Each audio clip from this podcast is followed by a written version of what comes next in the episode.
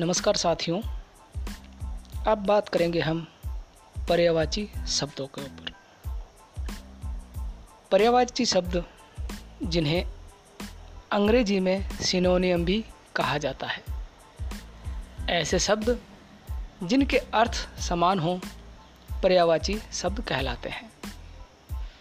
पर्यावाची शब्द किसी भी भाषा की सबलता की बहुता को दर्शाता है जिस भाषा में जितने अधिक पर्यावाची शब्द होंगे, वह भाषा उतनी ही सबल और सशक्त भाषा होगी।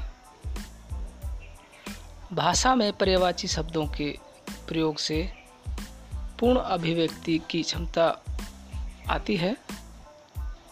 पर्यावाची शब्दों को प्रतिशब्द या समानार्थी शब्द भी कहा जाता है। मुख्य रूप से आमतौर की बोलचाल भाषा में इनको विद्यार्थी पर्यावाची शब्दों के रूप के नाम से ही ज़्यादा जानते हैं। आइए कुछ पर्यावाची शब्दों के बारे में हम जानने का प्रयास करते हैं। पहला है अंक। जिसके पर्यावाची शब्द होंगे संख्या, गिनती, क्रमांक, निशान, चिन्ह और छाप। आगे जानते हैं हम, अग्नि के पर्यावाची शब्दों के बारे में।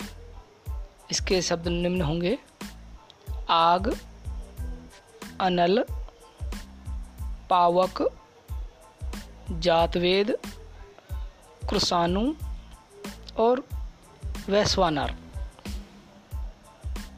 आँसू के पर्यावाची शब्द होंगे, घोड़ा, तुरंग, हम बाजी, सेंधव, घोटक और बछेड़ा।